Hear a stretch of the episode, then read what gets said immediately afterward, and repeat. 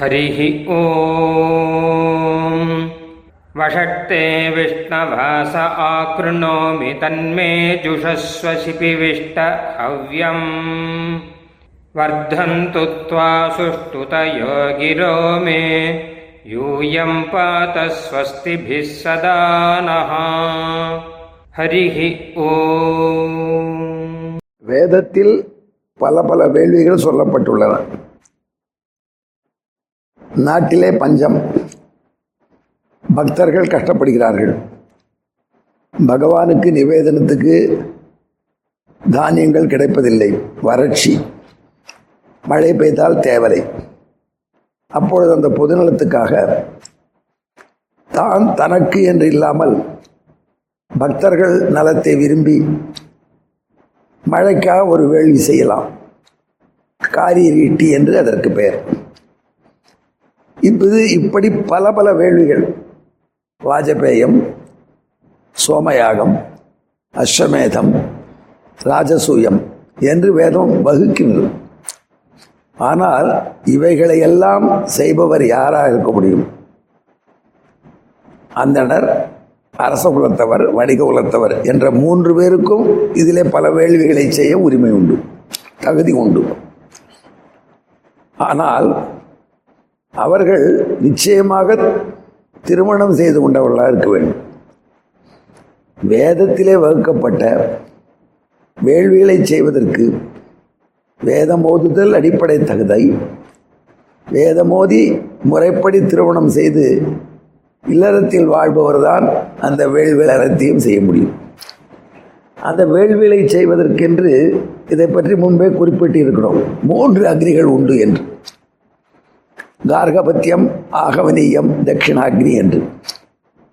இந்த மூன்று அக்னிகளில் பொதுவாக இதை தவிர இன்னும் இரண்டு அக்னிகள் கூட சொல்லப்பட்டிருக்கின்றன.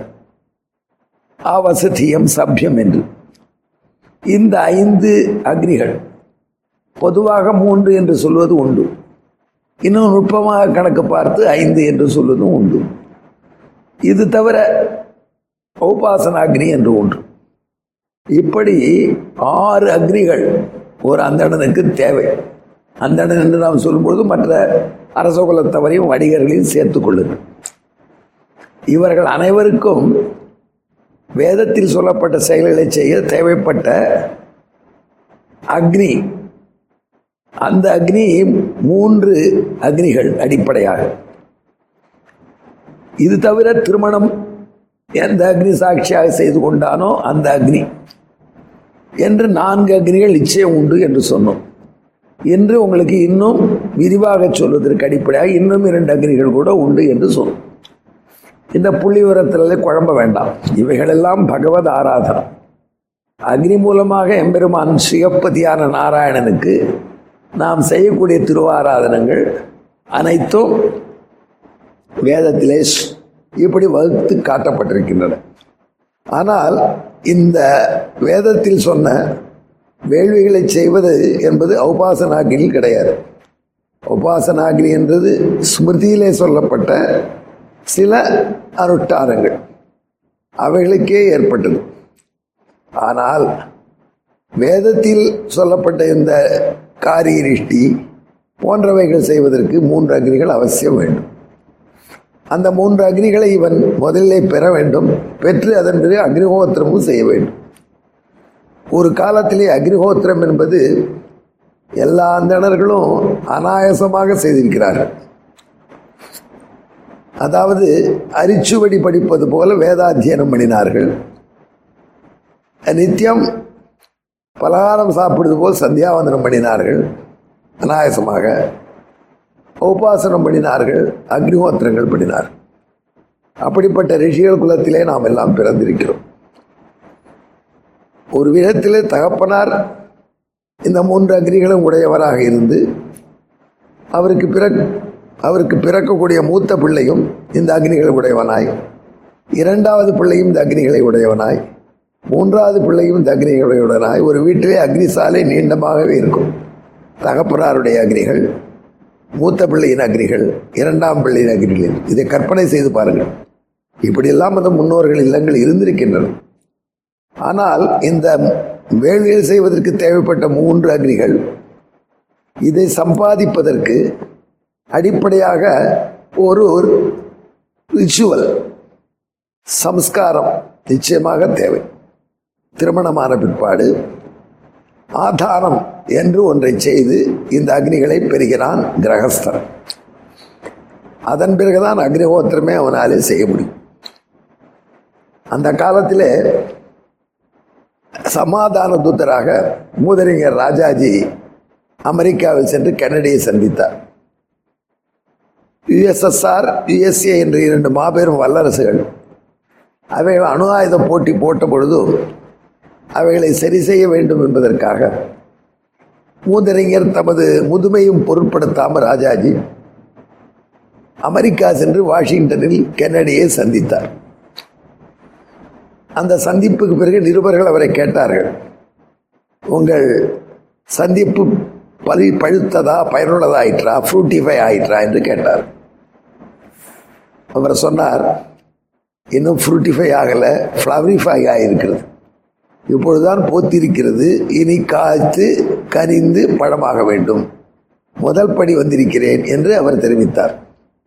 அதே போல வேதம் படிப்பவர்களுக்கு வேதம் பலிப்பது வேதம் பழுப்பது எப்பொழுது என்றால் அக்னிஹோத்திர வருட்டாரம் செய்தால்தான்.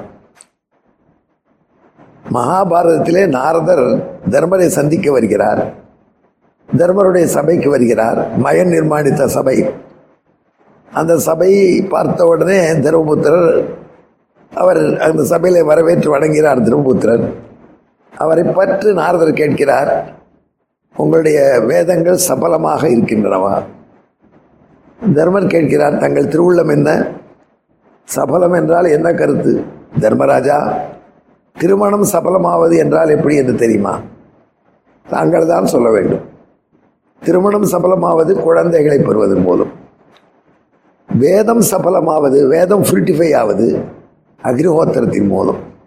அக்னிஹோத்திர பலா வேதாகா என்று ஒரு வார்த்தை. இந்த அக்னிஹோத்திரம் என்பது அவள் இன்றியமையாத சடங்கு. அந்த அக்னிஹோத்திரம் அக்னியை பெறுவதற்கு செய்ய வேண்டியது ஆதாரம். பொழுது உங்களுக்கு ஒன்று புரிந்திருக்கும் என்று நினைக்கிறேன். எது? அடிக்கடி ஒன்றை சொல்லிக் கொண்டிருக்கிறான் கருணாகரன் சிலவற்றை திருப்பி திருப்பி சொல்கிறான். ஏனென்றால் இவைகளில் பல நமக்கு இன்னும் பரிச்சயம் இல்லை. அந்த பரிச்சயம் வருவதற்காக மெனக்கெட்டு ரிப்பீட் பண்ணுகிறேன். அந்த அக்னிஹோத்திரம் செய்தாலன்றி வேதம் படித்ததுக்கே வேதம் படிப்பது பழுக்காது ஃப்ரூட்லெஸ் என்று சொல்கிறாரே. அந்த அக்னிஹோத்திரத்துக்கு அவ்வளவு ஏற்றம் சொல்கிறார். அதாவது வேதத்தில் உள்ள சில கர்மாக்களை இருபது வருஷங்கள் செய்தாலே போரும் என்று ஒரு பட்சம் சொல்கிறார். அல்லது உடல் தளராத வரைக்கு செய்தால் போதும் என்று. ஆனால் இந்த அக்னிஹோத்திரத்தை மட்டும் யாவத் ஜீவம் உயிருள்ள வரைக்கும் செய்ய வேண்டும் என்று சொல்கிறார். இறுதி மூச்சு வரைக்கும். இப்பொழுது அந்த அக்னிஹோத்திரத்துக்கு இவன் தயாராக வேண்டும் என்றால் அதற்கு உரிய அக்னியை பெறுவதற்கு இவன் செய்ய வேண்டியது ஆதாரம். இந்த ஆதாரத்தை அதேவச அக்னிந்திராத்யனபேக்ஷா என்ற பிரம்மசூத்திரத்திலே வியாச பகவான் அக்னீந்திரம் என்று குறிப்பிடுவதாக எம்பெருமானார் நமக்கு விளக்கி காட்டியிருக்கிறார். அக்னீந்திரம் என்பது ஆதானம்.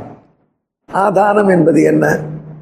இப்பொழுதே எட்டு நிமிடங்கள் கடந்து விட்டது இனி உங்களுக்கு ஆதான் என்பதை பற்றி அடுத்த சந்திப்பில் சொல்கிறேன். இப்பொழுது நாம் எடுத்துக்கொண்டிருக்கிற தலைப்பு வேதத்தில் உள்ள அனு அனுஷ்டானங்கள் அவைகளை பற்றி தெரிந்து கொள்வதற்கு நாம் பல புதிய விஷயங்களை உங்களுக்கு அறிமுகப்படுத்த வேண்டி வரும். எனவே நீங்கள் தயவுசெய்து பொறுமையுடன் என்னுடன் பயணிக்க வேண்டும். என்று கேட்டுக்கொண்டு ஆதாரத்தை பற்றிய விரிவை அடுத்த சந்திப்பில் சொல்வதாக சொல்லி விடைபெறுகிறேன். நன்றி வணக்கம். ஹரி ஓம். பிரம்ம பிரவாதிஷ்ம தன்னோ மாகாசீத். ஓம். शान्तिः शान्तिः शान्तिः ஹரிஹ ஓம் நாங்கள் வேதத்தை ஓதுகிறோம் வேதம் எங்களை கைவிடாமல் காப்பாற்றட்டும் ஸ்ரீமதே ராமானுஜாய நமः